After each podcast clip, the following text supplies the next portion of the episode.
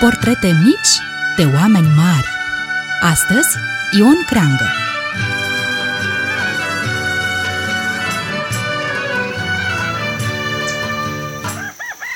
Nu știu alții cum sunt, dar eu când mă gândesc la locul nașterii mele, la Humulești, la stâlpul hornului unde lega mama o șfară cu motocei la capăt, de crăpau mâțele jucându-se cu ei, la plichiciul vetrei cel humuit de care mă țineam când începusem a merge copăcel, la cuptorul pe care mă ascundeam când ne jucam noi băieții de amijoarca și la alte jocuri și jucării pline de hazul și farmecul copilăresc, parcă îmi saltă și acum inima de bucurie.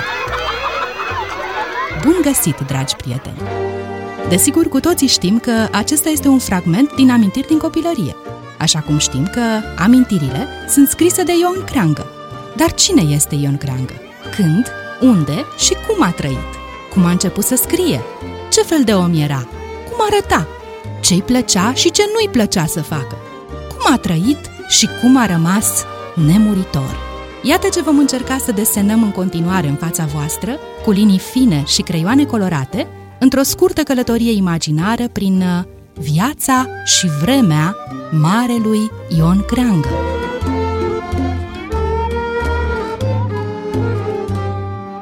Născut din cei opt copii ai lui Ștefana Petrei Ciubotarul și ai Smarandei, fica lui David Creangă din Pipiric, Ion vede lumina zilei într-o boșteucă cu două odăi în satul Humulești, județul Neamț, în prima zi de primăvară a anului 1837. Mama lui ține cu tot din adinsul să-l facă popă, Așa că vrea nu vrea, pe când avea vreo 9 anișori, începe Nica al nostru să meargă la școală. Dar numai la școală nu-i sta lui gândul. Pus mereu pe șoti și jumbuș lucruri, ba se îmbolnăvește el, ba se îmbolnăvesc dascălii sau se închide școala, Nică ajunge să termine clasa a treia abia pe la 16 ani. În timp ce Ionică se lupta cu școala în Moldova, dincolo de munți, în Ardeal, are loc, în 1848, Revoluția condusă de Avram Iancu. Națiunea română se proclamă de sine stătătoare.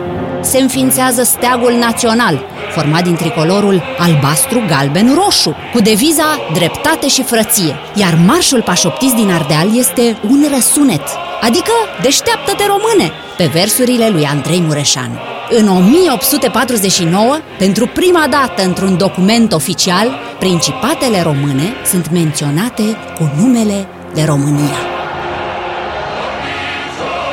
În 1855, Creangă e trimis la seminaria centrală de la Socola. Aici, deși se dusese buhul că nu-i place cartea, dovedește că e bine pregătit, întrucât intră direct în anul 2 de studii. La 27 de ani va ajunge să fie învățător și la 30 de ani scrie primul abecedar pentru trecerea de la scrierea slavonă la cea latină, metodă nouă de scriere și citire.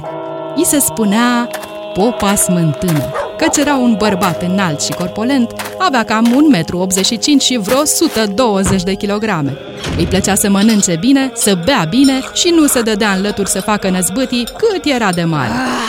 Așa ajunge să scandalizeze presa vremii, când, diacon fiind, e văzut că merge la teatrul cel mare din Copou, în Iași, împreună cu alți preoți. Unde mai pui că, deranjat de croncănitul lor, Creangă iese într-o zi în fața mănăstirii Golia și trage cu pușca în ciorile strânse pe turle. Scandalul iscat în presa vremii face ca mitropolitul să-l răspopească și să fie dat afară și din învățământ în 1872. Părăsit și de nevastă, Creangă își deschide un debit de tutun și cumpără boș de uca din ulița Țicăul de Sus, numărul 4, din Iași, cu două odăi și pământ pe jos, abia ținându-se pe pari. Cam prin vremea când Creangă scrie primul abecedar, Carol de Hohenzoller Sigmaringen este proclamat domnitor al României, sub numele de Carol I. La Timișoara intră în funcțiune primul tramvai cu cai din țară și al cincilea din lume. Se adoptă leul ca unitate monetară, iar în Germania, Alfred Nobel inventează dinamita.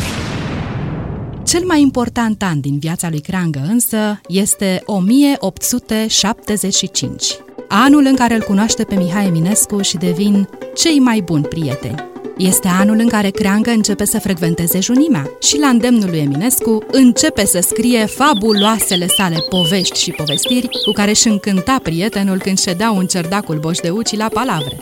Așadar, Creangă începe să scrie la 38 de ani. Mai întâi soacra cu trei nurori, apoi capra cu trei iesi, punguța cu doi bani, Danilă Prepeleac, povestea porcului, moșnechi forcoțcariul, povestea lui Stampățitul, povestea lui Harapalb, fata babei și fata moșneagului, Ivan Turbincă, povestea unui om leneș, amintiri din copilărie, cele mai multe dintre scrieri apărând în revista Convorbiri Literare. Ministrul învățământului Titu Maiorescu îl reabilitează pe creangă, punându-l din nou institutor la clasele 1 și a doua de la școala primară de băieți din Păcurari.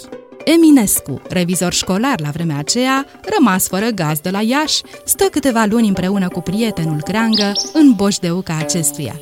Imaginați-vă cum stăteau un cerdac la soare cei doi prieteni, scriind sau depănând povești, cu cele 13 pisici ale lui Creangă și un cotoi pe nume Titu, în onoarea lui Maiorescu, torcând tolănite prin tot locul. Pe când debuta Creangă la Iași, în București se inaugurează Gara de Nord. La Paris are loc premiera operei Carmen de Bizet. Un fermier american inventează sârma ghimpată, iar Alexander Graham Bell face primul apel telefonic din lume, spunând Mr. Watson, come here, I want to see you. După cele câteva luni petrecute în Boșdeuca lui Crangă, Eminescu se întoarce la București și se dedică gazetăriei, scriind la ziarul Timpul. Iar Creangă rămâne la Boșdeucă, tânjind după zilele frumoase petrecute împreună cu prietenul său. În vara lui 1889, Creangă află din ziare că prietenul Eminescu, Bădia Mihai, a murit.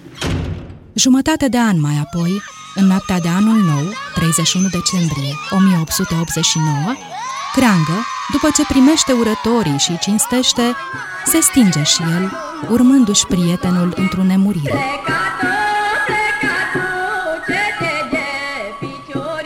În tot timpul vieții sale, Creangă nu prea a părăsit locurile natale. A rămas pe meleagurile unde a copilărit. A văzut lumina zilei într-o boșteucă și a închis ochii în alta, amândouă însă cu două odăi, cu pământ pe jos și stând să cadă. Nepotul său însă, Horia Creangă, fiul singurului copil al marelui scriitor, devine promotor al arhitecturii moderne la București și construiește edificii pe care le putem vedea și astăzi. Teatrul Giulești, Blocul Aro, astăzi Patria, Vila Dr. Petru Groza din Deva, Hotelul Aro din Brașov. Cam atât despre prietenul Creangă pentru astăzi. Deschideți amintiri din copilărie și veți auzi râsul năstrușnic și sănătos al unui mare scriitor al lumii. Ați ascultat portrete mici de oameni mari, Ion Creangă.